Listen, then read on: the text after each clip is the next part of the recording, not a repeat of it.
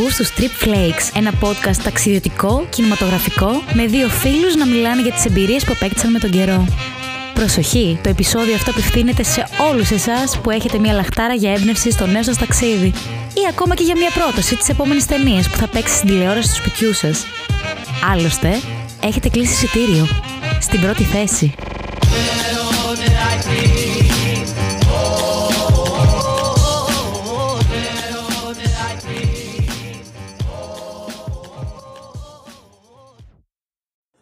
Μόλις επιβιβαστήκαμε για το τρένο για κολονία πλεμπέικο Flix Train. Flix Train. Δεν έχει φτάσει μέχρι την Ελλάδα, είναι μέχρι και τη Βουλγαρία. Genau, Η genau. φάση με τα λεωφορεία και τα τρένα. Ε, γιατί η Ελλάδα είμαστε άλλο σύστημα. Βέβαια ήταν φτηνό, έτσι. Δηλαδή δώσαμε 5 ευρώ καθένα.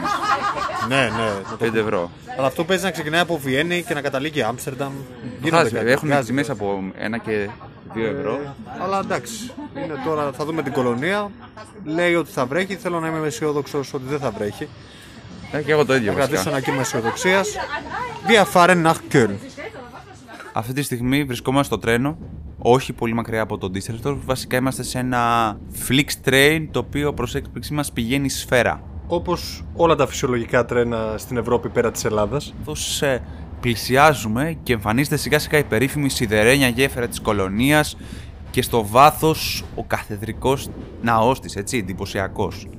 Από τα αποδητήρια σου προειδεάζει στο βασικό αξιοθέτο της πόλης. Δηλαδή, πίστευα ότι η Μασαλία έχει το πιο εντυπωσιακό σιδηροδρομικό σταθμό, η κολονία με εντυπωσίασε παραπάνω. Όταν βλέπεις κιόλας τον καθεδρικό της, το οποίο είναι και το ορόσημο της πόλης, ε, δεν μπορείς παρά να πεις ρε φίλε, οκ, σίγουρα θα έχει κάτι να μου δώσει αυτή η πόλη. Ο συγκεκριμένος ναός κιόλας έχει ξεκινήσει να χτίζεται, φανταστείτε, στις αρχές του 13ου αιώνα, έναν αιώνα μετά αφότου είχε γίνει η Κολωνία. Νομίζω γύρω στο 1200 κάτι ξεκίνησε και τελείωσε το 1880, αυτό το θυμάμαι. Περίπου 600 χρόνια αργότερα. Ναι, 600 χρόνια φτιαχνότανε. Τη μία έπεφτε, την άλλη γινόντουσαν πόλεμοι, δεν ξέρω τι γινόταν τέλος πάντων σε όλο αυτό το μεσοδιάστημα. Βλέποντάς το πάντως, αντιλαμβάνεσαι γιατί έκανε τόσα πολλά χρόνια. Σκάλωνε η αλήθεια είναι στο μεσοδιάστημα σε οικονομικούς κοπέλους, είχε πολιτικές αναταραχές, πολέμους κιόλας. Μπορεί να πει κάποιος ότι έμεινε ως εκθαύματος άθικτος από ό,τι και αν είχε περάσει η πόλη. Και μέχρι κάποια χρονιά ήταν το μεγαλύτερο στον κόσμο. Το μεγαλύτερο κτίριο.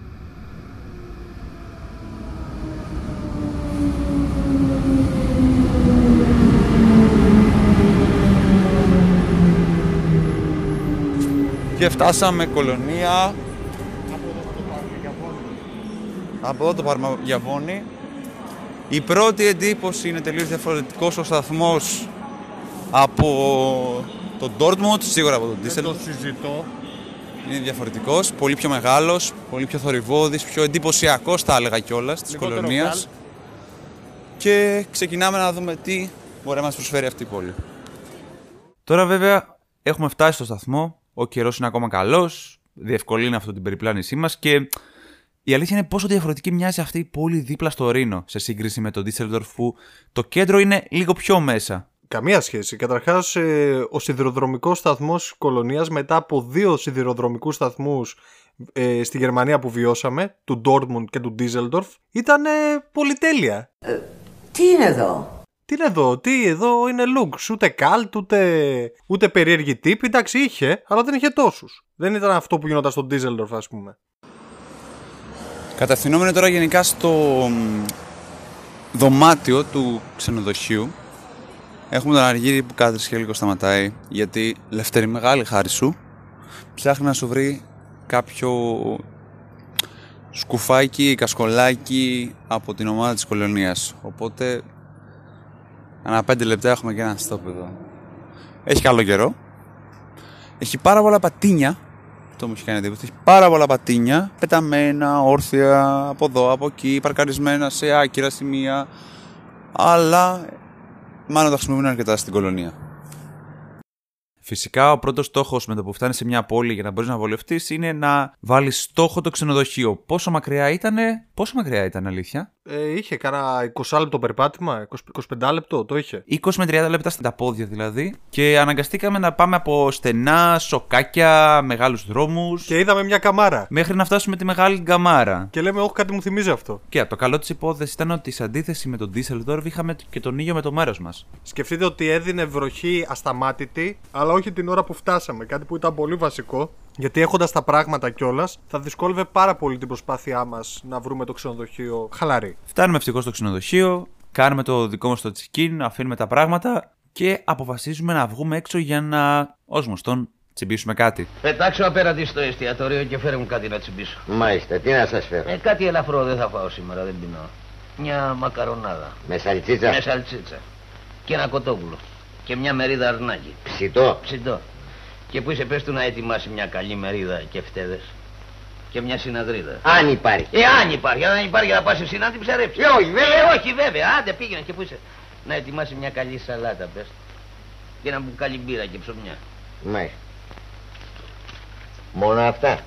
Ε, σου είπα θα τσιμπήσω σήμερα. Δεν θα φάω, δεν έχω όρεξη.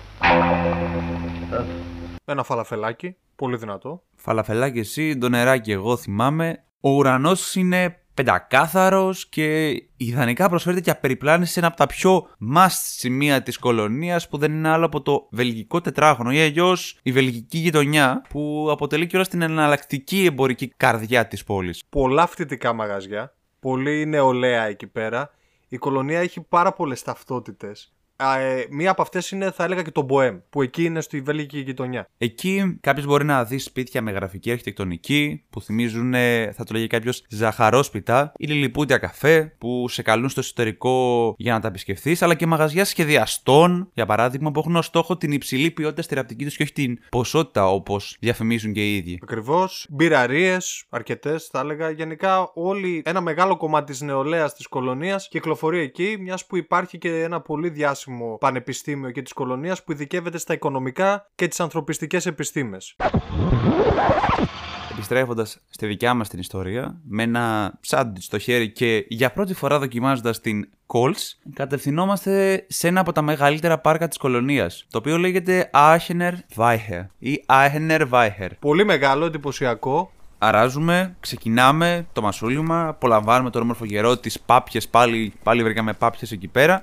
Και πάνω που λέμε εκεί θα κάτσουμε να πιούμε την πυρίτσα μας, τα μαύρα σύννεφα. Δεν περνάνε 20 λεπτά και η πλάση γύρω μας έχει μαυρίσει, προμηνύοντας μια καταιγίδα που στην Ελλάδα θα ήταν σίγουρα πλημμύρα και δεν θα μας γλίτωνε ούτε μια δεύτερη κυβωτός, πραγματικά. Και τα μαύρα σύννεφα περικυκλώνουν τον ουρανό. Ε, έχεις δει ποτέ καταιγίδα να ξεκινάει σε λιγότερο από 5 λεπτά, νερό να πέφτει, σαν να στο ρίχνουμε κουβάδες και να μην βλέπεις μπροστά σου. Ε, κάτι τέτοιο είχαμε να αντιμετωπίσουμε. Εκεί πέρα απλά έβρεχε και έβρεχε καταρακτοδός τουλάχιστον για 20 λεπτά συνεχόμενα δυνατής βροχής. Ε, βρήκαμε εμείς τουλάχιστον ένα υπόστεγο, μια προσωρινή ασφάλεια για τον εαυτό μας. Περιμέναμε κάμποσα λεπτά να σταματήσει. Οι Γερμανοί γύρω μα ήταν φάση, Α, χαλαρά, αυτό γίνεται συνέχεια. Πάντως περιμέναμε μερικά λεπτά και επειδή όταν βλέπεις ότι στην Ελλάδα έχει ζέστη, οπότε θα πίνεις το φρέντο εσπρέσο σου, εκεί πέρα με την μουντίλα που έχει πιάσει το σήκωνε για ένα ζεστό καφεδάκι. Και πού θα πάμε, το τετράγωνο του Βελγίου. Άντε να βρεις καφέ στην κολονία Κυριακή αργά το μεσημέρι, έτσι. Γιατί πώς την πρωτοχρονιά στη Θεσσαλονίκη δεν βρίσκεις γωνιά σε μαγαζί να κάτσεις, ε, εκεί δεν έβρισκε καφέ ή γενικά μαγαζί ανοιχτό για να χαλαρώσεις. Ναι, αυτό είναι ένα πρόβλημα που υπήρχε γενικά εκεί στην κολονία. Κυριακάτικα κλείναν όλα από τις 7. Οι καφετέρειε, όχι τα μπαρ. Δηλαδή τα μπαρ είναι κάτι μια τελείως ξεχωριστή ενότητα στην κολονία από ότι αυτά τα κόζι καφέ που υπάρχουν εκεί πέρα. Πήγαμε από εδώ, πήγαμε από εκεί και ανακαλύψαμε τελικά ένα μικρό καφέ από εκείνα τα γραφικά με τους vintage καναπέδες και το γλυκό της ημέρας στην ε, βιτρίνα. Οπότε εκείνε τι λίγες ώρες που περάσαμε στον καναπέ, πραγματικά εγώ αρκετά τι χάρηκα γιατί πήρα ένα άλλο vibe. Εν τω μεταξύ, τίγκα στα κορίτσια, εκείνο το η καφετέρια, ή πήγανε δύο μαντράχαλοι. Καλά ήταν, μένα μ' άρεσε. Τώρα η υπόλοιπη μέρα συνεχίστηκε φυσικά με περιπλάνηση στα μέρη που είχαμε πρώτο δει, αλλά δεν είχαμε ακόμα εξερευνήσει την παλιά πόλη, τον καθεδρικό της κολονίας, αλλά κατ' εμέ αυτό που είδα ήταν ότι η κολονία όντως είχε μια άλλη έγλη από αυτή του Ντίσσελντορφ. Πραγματικά. Και είναι μια πόλη που γενικά η χώρα της Γερμανίας τη διαφημίζει αρκετά. Και αφού του άρχισε να πέφτει ο ήλιος, είχε βραδιάσει, λέμε ποια άλλη γειτονιά μπορούμε να ανακαλύψουμε; Οπότε κατευθυνθήκαμε σε μια γειτονιά που την ξέραν κυρίως, κυρίως θα το σημειώσετε αυτό, οι φοιτητές. Παίζει να είναι από τις λίγες περιοχές τι οποίες θυμάμαι ακόμα. Πρώτη μέρα στην κολονία, Κυριακή βράδυ. Κυριακή είναι η μέρα της ηρεμίας, της χαλάρωσης, γι' αυτό είναι και λίγο ψηλοάδια τα πράγματα. Ζεν, του Ζεν. Του ζεν, του ζεν. Ζεν. Εντάξει, ευτυχώς βρήκαμε κάποια στέκια που υπάρχει κόσμος και το κρατάει αληθινό. Έχουμε αυτό εδώ πέρα το. Κάτσε, περίμενε. Για να δούμε. Κάτι θα μας πατήσουν εδώ. Σου δικό σου, περίμενε. Τσου, τσουλπιχέρ. Τσούπιχερ Πλάτς. Όχι, τσουλπιχέρ. Τσουλπιχιά Πλάτς. Είμαστε στη Τσουλπιχιά Πλάτς. Εδώ είναι τα φυτικά στέκια και το τετράγωνο του των Βρυξελών νομίζω ότι είναι και το πιο... Το Βέλγικο, ρε, πιο Το Βέλγικο, ναι, Μπρίσελς έγραφε εκεί. Μπράσερ. Μπρα... Μπρούσελς το λένε οι Γερμανοί. Το διέρη. Είναι, ναι, εντάξει.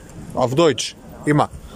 Είναι το πιο πολυσύχναστο θα έλεγα. Έχει μπαράκια και τέτοια. Για να δούμε. Τι θα δούμε. Τέλειος.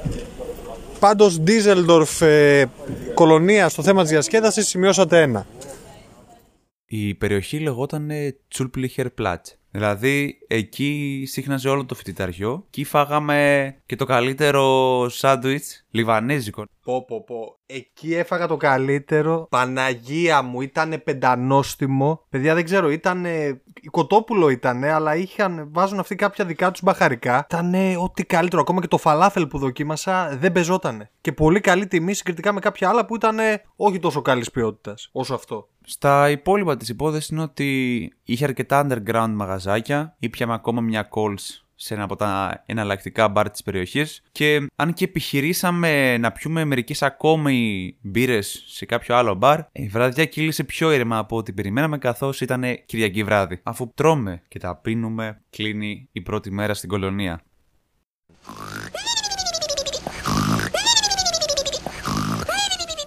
Λιγότερο εντυπωσιασμένη από τις προηγούμενες φορές όσον αφορά την ε, κυκλοφορία των ανθρώπων και την νυχτερινή ζωή της, ξυπνάμε για μια επεισοδιακή ημέρα.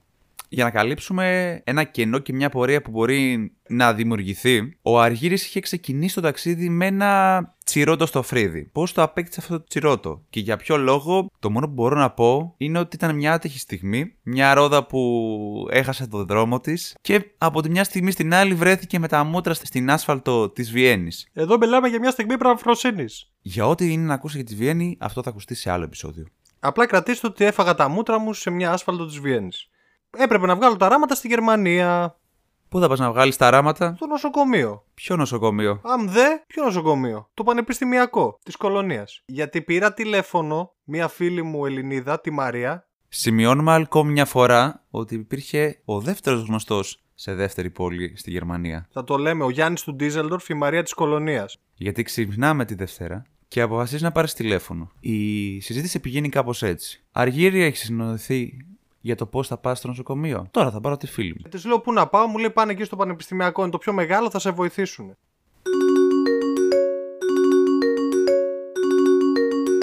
Έλα Μαρία, πού είναι αυτό το νοσοκομείο; Βρίσκεται εκεί πέρα. Ωραία. Αργύρι να έρθω μαζί σου. Όχι, δεν χρειάζεται. Ε, Είναι κοντά μου, είπε και θα γυρίσω εύκολα. Σίγουρα. Σίγουρα. Καλά, άστο. Θα έρθω μαζί σου. Πού; Ωραία. Δεύτερη μέρα κολονία και μας έχει υποδεχτεί όπως αναμενότανε ψυχάλα που προμηνύεται να εξελιχθεί σε βροχή, βροχή, βροχή. Δεύτερη του Αυγούστου και μόνο δεύτερη του Αυγούστου δεν μοιάζει, μόνο δεύτερη του Νοέμβρη στην Ελλάδα μοιάζει πιο πολύ. Βγάλει και κρύο. κρύο. Αλλά έχουμε μια μικρή ελπίδα ότι θα σταματήσει. Πάμε λίγο να βγάλουμε τα ράματα του Αργύρι εδώ και να εξερευνήσουμε το υπόλοιπο της πόλης μάλλον. One hour later. Η 20 λεπτή δίθεν διαδρομή που θα κάναμε για να βρούμε το νοσοκομείο για να βγάλει τα ράματα του Αργύρης έχει καταλήξει σε μία ώρα να κυκλοφορούμε κάτω από τη βροχή πίσω από γέφυρες, δίπλα από βρεζάκια ε, τι άλλο καλό πράγμα, να, μας δίνουν οδηγίες να πηγαίνουμε πάνω, κάτω, αριστερά, δεξιά να στρίβουμε, να έχουμε βγει τελείως έξω από το κέντρο της πόλης, να μην ξέρουμε που βρισκόμαστε αλλά ένα φ- λίγο φως στο τούνελ αυτή τη στιγμή. Έχουμε βρει στον κεντρικό δρόμο. Και κατά πάσα πιθανότητα θα τελειώσει αισίως και αυτή η Το θέμα ιστορία. της υπόθεσης είναι ότι φτάνουμε κανονικά στο κάμπο, ενώ ψάχναμε να βρούμε πού είναι το νοσοκομείο. Μπαίνουμε να ρωτήσουμε, γιατί ήταν γερμανικά και αγγλικά. Και ρωτάω εγώ τον άνθρωπο εκεί να πάω, μου λέει Θα πας στα επίγοντα. Πού είναι τα επίγοντα; Εκεί. Μα μου είπαν να έρθω εδώ. Δεν μπορείς να έρθεις εδώ, θα πας στα επίγοντα. Και ξεκινάμε μια πορεία για να πάμε στα επίγοντα. Μπαίνω μέσα στα επίγοντα, βλέπω εκεί μια-δύο νοσοκόμες. Δείχνω εγώ το φρύδι, λέω θέλω να βγάλω τα ράματα. Μου λέει και τι ήρθες να κάνεις εδώ; Εδώ λένε τα επίγοντα. Ναι, εδώ με στείλανε. Δεν τα βγάζεις εδώ. Λέω τι λέτε ρε παιδιά, ελάτε, βγάλτε μου είναι πέντε λεπτά δουλειά. Αν πιστεύατε ότι θα τελείωνε τόσο εύκολα η, αυ- αυτή η μικρή περιπέτεια, κάνατε λάθος. Έχουμε πάει από το ένα κτίριο στο άλλο. Δεν έχουμε βρει το γιατρό που χρειαζόμαστε. Ε, φύγαμε από το κομμάτι που ήταν ε, για να του βγάλουν τα ράματα στο μάτι. Μας στείλανε κάτω στα επίγοντα και τα επίγοντα μας είπαν ότι ο μόνος λόγος για να είσαι εδώ πέρα είναι να έχεις χάσει το μάτι σου. Κυριολεκτικά η υπομονή μας είχε εξαντληθεί εκείνη την ώρα. Μου δείχνει μια φάτσα ενός γιατρού. Μου λέει τον βλέπεις αυτόν; Λέω ναι, στη φωτογραφία τον βλέπω. Μου λέει εφημερεύει 7,5 με 9,5, έλα τότε. Λέω αυτά τα καρογκιόζηλια τελικά δεν γίνονται μόνο στην Ελλάδα. Γίνονται και στη Γερμανία. Δηλαδή λέω μισό να πάω να κοπανίσω το κεφάλι μου στον τοίχο, μπας και μου βγάλετε κανένα ράμα. Τελικά το πιο απλό πράγμα που μπορούσαμε να κάνουμε ήταν να πάρουμε την ίδια τη Μαρία για να καταλήξει να του βγάζει τα ράματα στη μέση ενός πάρκου. Έχουμε αφήσει το νοσοκομείο και έχουμε φτάσει ξανά στο κέντρο περιμένοντας τη Μαρία. Είναι ότι ένα από τα πιο γνωστά μουσεία της πόλης είναι το Μουσείο Σοκολάτας. Προτιμήσαμε από το να βλέπουμε να ξεχυλίζουν σοκολάτες, γιατί αδερφέ να μην τη δοκιμάσουμε καλύτερα. Και δοκιμάζουμε μια απίστευτη σοκολατίνα. Κάτι τέτοιο έβλεπε για θέα το Ρήνο και τη ρόδα που υπάρχει απέναντι του Λούνα Πάρκ. Πάρα πολύ ε, καταπληκτική θέα. Και αφού τρώμε τη σοκολάτα μας, ανεβαίνουμε πάνω στην ταράτσα που η θέα ήταν ακόμα πιο απερίγραπτη. Έβλεπες και την παλιά πόλη, έβλεπες και το απέναντι κομμάτι. Τον πύργο, τη ρόδα και ούτω καθεξής. Fun fact: υπάρχει απέναντι ένα μουσείο μουστάρδας, αλλά είναι ντεμέκμι μουσείο μουστάρδας. Στην πραγματικότητα είναι μαγαζί που προσπαθεί να σου πουλήσει μουστάρδα. Γιατί μπήκαμε μέσα και λέμε πού είναι η μουστάρδα; Ποια μουστάρδα; Λέει εδώ έχουμε μουστάρδα με θυμάρι, έχουμε μουστάρδα με, με μέλισσα, έχουμε μουστάρδα με ό,τι γουστάρεις. Απλά αγόρασε. Κανένα δείγμα έχεις; Ποιο δείγμα ρε, πάρε εδώ, υπάρχει τζάμπα. Πάλι καλά που δεν έπρεπε να πληρώσουμε γι' αυτό. Είμαι στην ευχάριστη θέση να σας ανακοινώσω ότι δύο ώρες μετά την ταλαιπωρία που φάγαμε, έβγαλα τα ράματά μου στο πιο απίθανο σημείο που θα μπορούσα να τα βγάλω, σε ένα πάρκο και φάγαμε παραδοσιακό ταϊλανδικό πιάτο στη Γερμανία. Να είναι καλά η Μαρία να λες η φίλη σου που σε βοήθησε, γιατί αλλιώ. Μαρία, χίλια ευχαριστώ. Άμα Τα- ακούς αυτό το επεισόδιο, τα απ' φιλιά βάθη μας. της καρδιάς μας. Τα βάθη της καρδιάς μας. Τα φιλιά μας. Τοπική κουζίνα. Από τα βάθη της Γερμανίας, ταϊλανδέζικο. Μην κοιτάτε ότι είναι σχιστομάτιδες. Αυτοί γεννήθηκαν στο Ρήνο τώρα, από την κολονία μέσα. Και αφού βρήκαμε το δικό μας οδηγό για την κολονία και με τις κοιλιές μας γεμάτες χωρίς τσιρότα στο κεφάλι, αποφασίσαμε να κάνουμε το πρώτο must πράγμα που πρέπει να κάνει κάποιος στην κολονία. Και αυτό δεν είναι άλλο από την βόλτα στην υπόλοιπη παραλιακή μέχρι και το βοτανικό. Καταπληκτικό. Ανοίγει το μάτι σου. Παρόλο που είναι ποτάμι, νιώθεις, ρε παιδί μου, ότι νιώθεις ανοιχτό ορίζοντα. Είναι πάρα πολύ ωραία η αίσθηση εκεί πέρα. Δεν τη βίωσα στο Ντίζελντορφ. Να πω την αλήθεια. Το Ντίζελντορφ είχε πολύ πιο μικρή παραλιακή εντός εισαγωγικών συγκριτικά με αυτή της κολονίας. Και γυρνάμε κανονικά, φτάνουμε μέχρι το κομμάτι και το τελεφερή, κάνουμε τη βόλτα μας, γυρνάμε μέσα στους κήπους, έως ότου φτάνει και η ώρα που πρέπει η Μαρία να μας αφήσει. Αφού πρώτα κάνουμε, μπαίνουμε μέσα στους βοτανικούς κήπους, τους γυρνάμε, μας κυνηγάει και ένας φύλακας να μας πει μπείτε, μπείτε, βγείτε. Πολύ καλό, πολύ καλό.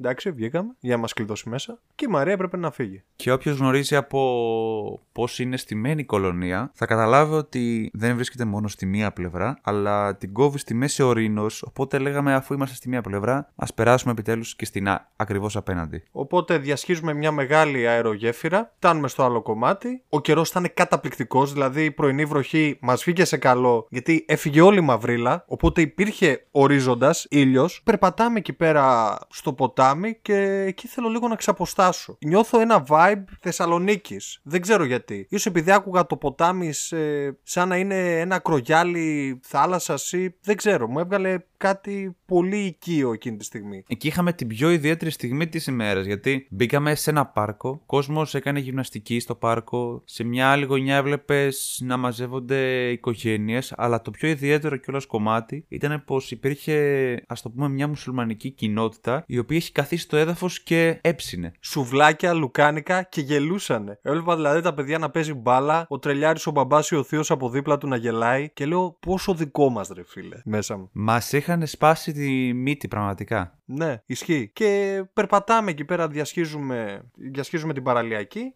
για να καταλήξουμε στην βασική γέφυρα της κολονίας. Αλήθεια είναι ότι κάθε στιγμή ενώ περπατούσαμε, βγάζαμε φωτογραφίες, χαζεύαμε τη θάλασσα. Απίστευτο Instagramικό τοπίο. Πλησιάζοντας τη μεταλλική γέφυρα. Είναι η πιο εντυπωσιακή γέφυρα της κολονίας, κατά τη γνώμη μου. Από εκεί περνάει και το τρένο. Είναι δύο πολύ μας σημεία της κολονίας, τα οποία οπωσδήποτε πρέπει να επισκεφτείτε. Πολύ κοντά και όλα στη γέφυρα είχαν ε, δημιουργήσει κάτι σαν μπαλκονάκι και από κάτω ένα άλλο μέρος σαν αμφιθέατρο όπου υπήρχαν σκαλοπάτια και μπορούσες να καθίσεις, να αγναντέψεις απέναντι τον καθεδρικό. Το οποίο θυμίζει πάρα πολύ η νέα παραλία Θερμαϊκός, που έχει κάτι σκαλάκια που κάθεσαι και αγναντεύεις. Θυμίζει κάτι από Ελλάδα εδώ. Δεν υπάρχει καμία αμφιβολία. Καθόμαστε δίπλα από το Ρήνο, αράζουμε και νιώθω πραγματικά σαν να είμαι μέγαρο, πίνουμε μπύρες, σκαλάκια. Εσύ τι έχεις να πεις; Εντάξει, δεν μου θυμίζει τόσο η Ελλάδα. Απλά επειδή έχει υγρό στοιχείο. Έλα, όταν Λίγο- μίλησες στο σουβλάκι από δίπλα, δεν, το λουκάνικο... Αυτό ήταν στην ε, παραλιακή της κολονίας. Ε, ναι, γιατί εδώ που είμαστε τώρα. Είναι διαφορετικά. Ε, Εδώ έχεις θέα τον καθεδρικό, έχουν πέσει τα φώτα. Μπορεί να είναι 2 Αυγούστου, αλλά το αεράκι το αισθάνεσαι στο πετσί σου. Το θες το οπότε μπουφανάκι. Το μπουφανάκι το χρειάζεσαι, Ε. όπως και να έχει. Η μπυρίτσα επιβάλλεται. Βέβαια, να σημειώσουμε κάτι άλλο. Παιδιά, βρώμοκοπάει χόρτο. Άστο, εδώ πάει σύννεφο. Βαθιάζουν μέχρι αηδίας. Ένα σε λέω, για να βρω τις μπύρες, πήγα και ρώτησα ένα που το έσκαγε και μου λέει: «Έλα, θα πάμε μαζί. Ε, εκεί πέρα μυρίζαν αυτοί. Μυρίζαν Ε. πάρα πολύ. Μυρίζαν Ε, όντως. εντάξει, ναι. Εντάξει. Και γελούσαν. Μάλλον την είχαν ακούσει. Γιατί άραγε; Την είχαν ακούσει άσχημα, μάλλον. Αλλά το θέμα είναι ότι μπορεί να φταίει και λίγο η μελαγχολία. Δεν ξέρω. Κοίτα με τόση μουντίλα εδώ, έχει να βγει ήλιος Έτσι, κανένα πέντε έτσι, μέρες. έτσι Πώς να μου το ακριβώς, σκάσει. έτσι Εντάξει, λογικό είναι. Εμείς πάντως μείναμε εκεί μέχρι που ο ήλιος είχε πέσει, έδισε και αποφασίσαμε να περάσουμε επιτέλους απέναντι περπατώντας αυτή τη φορά τη γέφυρα και μαντέψτε ήταν γεμάτη κλειδαριές από ερωτευμένα ζευγαράκια. Ρομαντική, ρομαντική. Τώρα η επόμενη μέρα δεν θα πούμε παραπάνω για την επόμενη μέρα γιατί είναι για άλλο επεισόδιο και θα σας πάω λίγο fast forward αργά το απόγευμα. Οπότε και γυρνάμε από μια ημερήσια εκδρομή.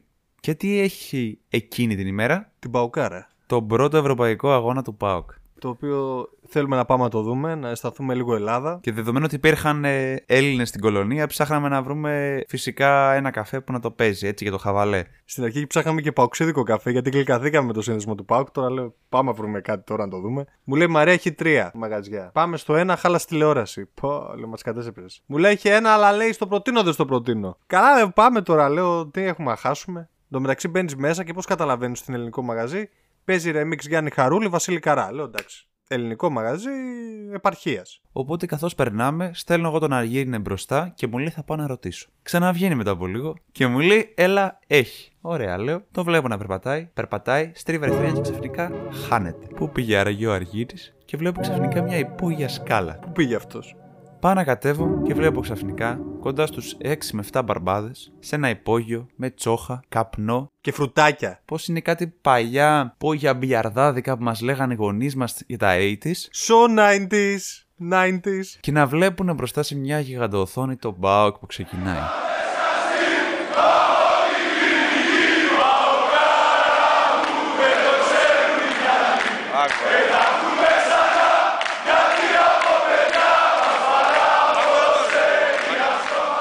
Μεταξύ, εγώ κάθομαι κατευθείαν δίπλα από το μίστη που φόραγε μπλούζα Πάω και θάνατος. Λέω εντάξει, είσαι δικός μας.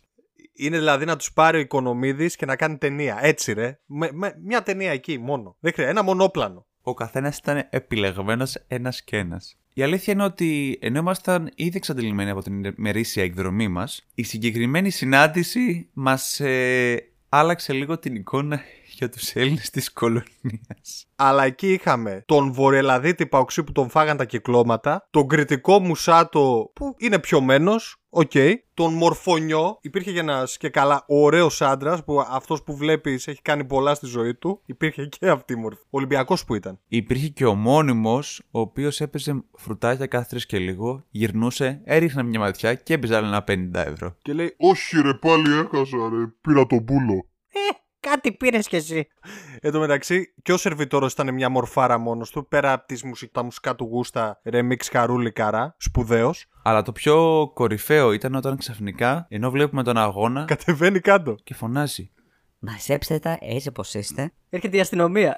Έχει έρθει ο Μπίπ, ο μπάτσο. Θέλει να κατέβει κάτω. Κανονικά στη Γερμανία τότε έπρεπε να δηλώσεις ποιοι είναι με COVID και ποιοι όχι. Φυσικά ήταν λες και δεν έχει περάσει. Πώς ήταν η τροπολογία στην Ελλάδα το καλοκαίρι που δεν δήλωνες άμα έχεις κάνει εμβόλιο ή όχι. Ε, το ίδιο ίσχυε μάλλον και για εκείνο το μαγαζί. Οπότε φοβήθηκαν ότι θα κατέβουν κάτω αστυνομικοί και τι, τι τους κάνανε, τους κερνούσαν πάστες. Δώστε μια πάστα του παιδιού, Κέρασε το μια πάστα, μια μπύρα και μια μιλόπιτα. Και βάλε και τη Μαρία να, να του μιλάει λίγο. Θα φύγει. Πόσο θα κάτσει. Μας είχαν πιάσει μέσα ξεκάθαρα, άστο τώρα. θα μας κάρφωνε η τσόχα, να ξέρεις. Άστο, ναι, φρουτάκια από μέσα. Λέω εντάξει τώρα, την έχουμε πατήσει. Και αφού επιβιώσαμε και από αυτήν ε, την μικρή ολιγόλυπτη περιπέτεια, γυρίσαμε. Το μια εξτρά ηχογράφηση. Γιατί κάναμε πριν; Όχι, δεν κάναμε. Αυτό είναι μια εξτρά ηχογράφηση για την κολονία. Γιατί ψάχναμε σήμερα να δούμε τον Μπάουκ, ένα θεμά μας. Και αφού του ένα ελληνικό καφέ δεν λειτουργούσε στη τηλεόραση, ρωτήσαμε να βρούμε για ένα δεύτερο. Και καταλήξαμε να πάμε σε ό,τι πιο κάλτη υπάρχει. Την τραβάμε την καλή Τελικίουμε, δεν γίνεται. Ελληνικό μπαράκι, μπαράκι λεγόταν φυσικά, υπόγειο με φρουτάκια, με τσόχα, χαρτάκι, Τσιγάρο, τσιγάρο, μπύρες, βαρύ μοναξιά. ότι οτιδήποτε και αν είδαμε το στυλ με το που φτάναμε σε γερμανικό καφέ παρακαλώ σκανάρετε συμπληρώσετε τα στοιχεία σας λόγω COVID. Εκεί ήταν σαν να έχεις μπει σε, μπα- σε ελληνικό μπαρ του 2017 τα κλειστά που καπνίζουν μέσα και βρωμάει το ρούχο σου όταν βγαίνεις απ' έξω μπουκαλάκια με νερό έτσι γιατί πουθενά δεν θα έχει και παιδιά, να ξέρετε ότι άμα δεν πιάνει το κανάλι, δοκιμάστε να το αλλάξετε σε κάποιο άλλο. Σήκω και πάτα το. Γιατί μόνο έτσι θα πιάσεις. Ναι, Έτσι. Όχι, πας, αλλάζεις το επόμενο να, ρε, να κάνει το ρεκτιφιέ και μετά ξαναπάς στο άλλο. Ναι, ναι, γιατί Ναι. μόνο έτσι θα πιάσει. Μόνο έτσι θα πιάσει. Μόνο έτσι θα πιάσει. Και μετά λέει, μάλλον δεν πιάνει, θα βάλει το SD. Εκείνο ήταν το πρόβλημα. Αυτό ήταν για να αλλάξει την ε, ποιότητα, Ε, υποτίθεται. βέβαια. Την ποιότητα Αλλά της λέει, λήψης. Με χαμηλότερη ποιότητα θα παίξεις καλύτερα. δε. Σήκω και πάτα το. Ε, εντάξει. Το Άχι είναι εκπληκτικό. Βέβαια, τους έβλεπες όλους μέσα, ήταν μέσα στη μουντίλα. Κατέβαζαν κα, καντήλια όταν χάρανε στα φρουτάκια. Ο άλλος πόσα παίζει να χάσει ο κριτικός. Καλά, οι άλλοι μετά το ρίξαν στα φρουτάκια και. σου Να πω, πνίξει τον πόνο τους. Κοίτα, την πρώτη φορά πήγα σε ελληνικό στον Ντίζελντορφ ενθουσιάστηκα. Τώρα δεν μπορώ να πω το ίδιο. Δεν θα ξαναπήγαινα. δεν ξαναπήγαινα ποτέ. Δεν ξαναπήγαινα. Και έκλεισε έμεσα τελευταία μέρα μας στην κολονία. Αυτό εγώ που θυμάμαι από την κολονία προσωπικά είναι που ήμασταν οι δυο μας ένα βράδυ και σε ρωτάω, αυτή η πόλη δεν σε εμπνέει να γυρίσεις ταινία εδώ πέρα. Και όχι μόνο από τα ωραία μέρη, αλλά και τα πιο περιθωριακά, ας πούμε. Και μου είπες ναι, δηλαδή αυτό μας έβγαλε ένα vibe δηλαδή μιας πόλης που θα θέλαμε να ξαναπάμε. Δεν ξέρω, δηλαδή μου άρεσε πάρα πολύ. Ήταν. Ε, μου άρεσε. Δηλαδή τη βρίσκω. Θεο... Με εγωίτευσε η κολονία. Από πολλές απόψεις. Και συγκριτικά με τον άσχημο καιρό που έχει στη Γερμανία, συγκριτικά με την Ελλάδα, είναι κάτι το οποίο σε εγωιτεύει σαν μεσογειακό λαό, θα έλεγα. Πάντως είναι μια πόλη που διαφέρει, η κάθε συνοικία της έχει και τον δικό της μικρό χαρακτήρα. Είναι, είναι αποκεντρωμένη πάρα πολύ σωστά. Και νομίζω αυτό είναι και το ωραίο σε αυτές τις πόλεις. Κάθε γειτονιά έχει το δικό της χαρακτήρα, το δικό της στυλ και διαφέρει πολύ από τις άλλες ή διαφέρει ελάχιστα. Α πούμε, στη γειτονιά που πήγαμε εκεί με τους φοιτητές, Τσούπλιχερ Πλάτς, είχε παντού ας πούμε γκράφιτι. Έβλεπες την παλιά πόλη να θυμίζει Σκανδιναβία. Κάθε, τι σου δια... Κάθε γειτονιά σου θύμιζε κάτι άλλο. Έβλεπες εκεί τα αρχαία, τα ρωμαϊκά, τα τείχη, την καμάρα. Σου θύμιζε κάτι από την καμάρα και την καμάρα της Θεσσαλονίκης. Κάτι σου βγάζε. Η παλιά πόλη της κολονίας μου θύμισε εμένα πάρα πολύ το Ταλίν. Είναι καταπληκτική, με κτίρια πάρα πολύ ωραία, τα οποία είχαν καταστραφεί και αυτά επίσης το 45, με πάρα πολύ ωραία σοκάκια, πάρα πολύ ωραία στενά, παντού να βλέπεις ωραία κτίρια νεοκλασικά θα έλεγα. Μένα μου άρεσε πάρα πολύ παλιά πόλη της κολονίας, δηλαδή δεν χόρτενα να την γυρνάω.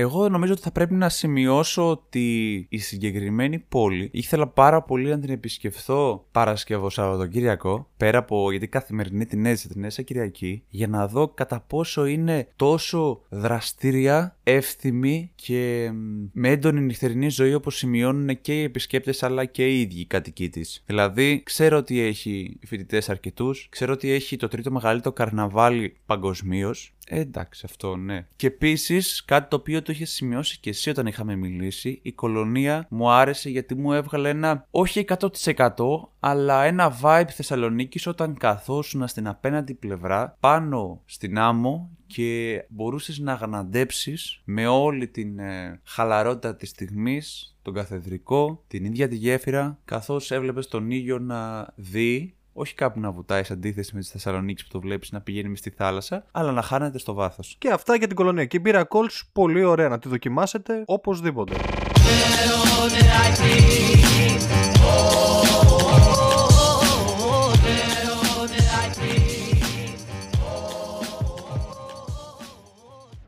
Κάτσε ρε εσύ, ταινία δεν είπαμε. Α, ναι, ταινία δεν είπαμε.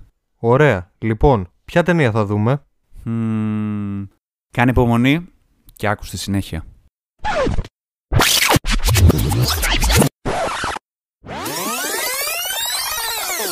Και μετά την περίγησή μας στην κολονία, Κολόν ή Κöln όπως λένε και οι Γερμανοί, θα πάμε στην ταινία μας. Η ταινία μας είναι το Darjeeling Limited, για όποιον δεν γνωρίζει που είχε βγει το 2007.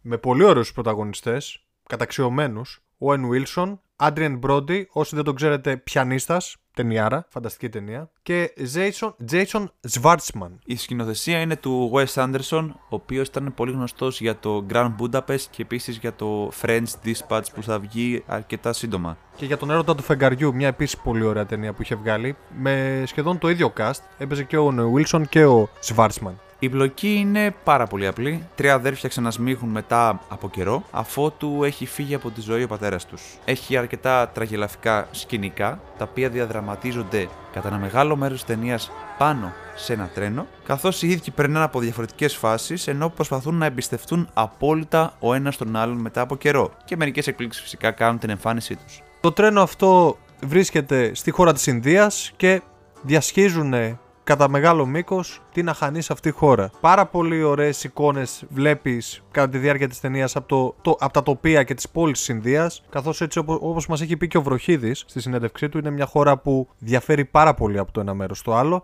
Και αυτό μπορούμε να πούμε ότι το παρατηρούμε και κατά τη διάρκεια αυτής της ταινίας, η οποία είναι ταξιδιάρικη πάρα πολύ. Κάτι που ξεχωρίζει φυσικά σε όλη την ταινία είναι τα φωτεινά χρώματα, ιδιαίτερο χαρακτηριστικό της Ινδία κιόλας, τα οποία επίσης επιλέγει κατά προτίμηση ο ίδιος ο Wes Anderson σε κάθε ταινία, άμα παρακολουθήσετε. Ένα κύριο χαρακτηριστικό του είναι ότι άμα έχεις δει που κάνει ένα 360 πλάνο σε όλες τις ταινίες του. Τώρα, πώς ταιριάζει αυτή η ταινία με το επεισόδιο; Ταιριάζει γιατί γενικά το διπορικό μας στη Γερμανία μας πήγαινε τρένο και όχι με την κακή έννοια. Στην κυριολεξία χρησιμοποίησαμε πάρα πολύ το τρένο εκεί πέρα ε, για να πάμε από το ένα μέρος στο άλλο. Θα μπορούσε να πει κάποιος κιόλας ότι δεδομένου πως εγώ και ο Αργύρι ταξιδεύαμε πρώτη φορά στο εξωτερικό μαζί και επίσης ταξιδεύαμε πρώτη φορά μαζί στο εξωτερικό με τρένο, ήταν και ένας άλλος τρόπος για να δούμε κατά πόσο ταιριάζαμε στα συνοδοιπόροι και κατά πόσο μπορούμε να πιστευτούμε ο ένας τον άλλον σε αυτό το ταξίδι. Ταιριάξαμε, λες. Πηγαίνει πάντα ότι θα βγουν αρκετά αρνητικά και αρκετά θετικά από τον ένα στον άλλον. Γιατί άλλο να, να με βλέπεις και να σε βλέπω μέρα παραμέρα και άλλο να με βλέπεις κάθε μέρα. Αυτό είναι προβλεπόμενο, αλλά εντάξει, όχι. Πιστεύω για να κάνουμε και αυτό το podcast και να το συζητάμε, μια χαρά. Είσαι, είσαι πολύ καλός συνοδοιπόρος και στο εξωτερικό. Πάντως, εσένα τι σου έκανε εντύπωση σε αυτή την ταινία και τι σου τράβηξε τον ενδιαφέρον, μπορείς να πεις; Σίγουρα μου τράβηξε την προσοχή τα τοπία της Ινδίας και όλη αυτή η κουλτούρα που μας έδειξε πάρα πολύ ωραία ο Wes Anderson. Δεν το συζητώ αυτό. Μου άρεσε πάρα πολύ η εξέλιξη των χαρακτήρων. Δηλαδή, δεν μπορούσες να ταυτιστείς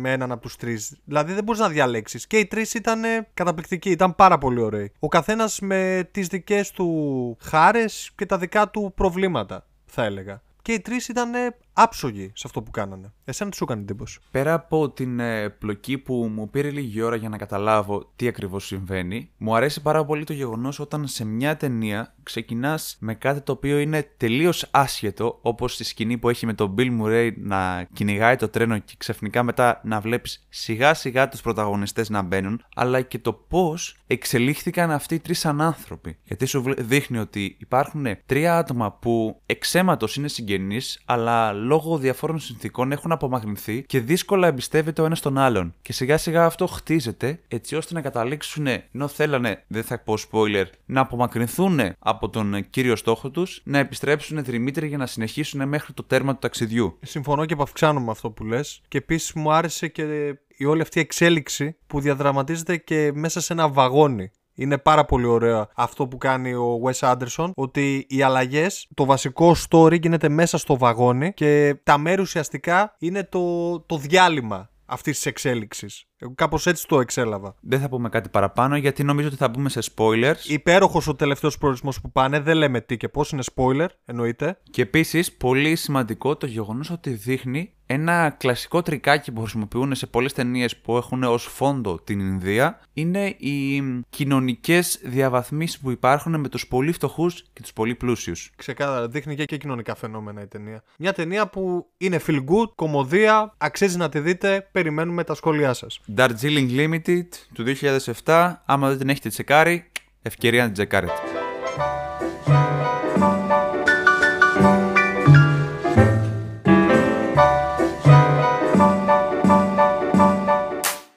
Μπορεί να κάνουμε αυτό το podcast για να βγάλουμε γούστα εμείς, αλλά και για να ταξιδέψετε κι εσείς μαζί μας. Γιατί όχι να μην βάλετε την πόλη ή ακόμα και την ταινία που αναφέραμε στη λίστα σας. Γι' αυτό, αν σας άρεσε το επεισόδιο, κάντε γραφή σε όποια πλατφόρμα ακούτε το podcast μας. Spotify, Apple Podcast, Google Podcast, Cashbox και μοιραστείτε το με τους φίλους σας και τους γνωστούς σας. Για να ταξιδέψουν και αυτοί. Εμείς είστε χαραμοφάιδες. Συνεχίζουμε τα ταξίδια μας στο επόμενο επεισόδιο.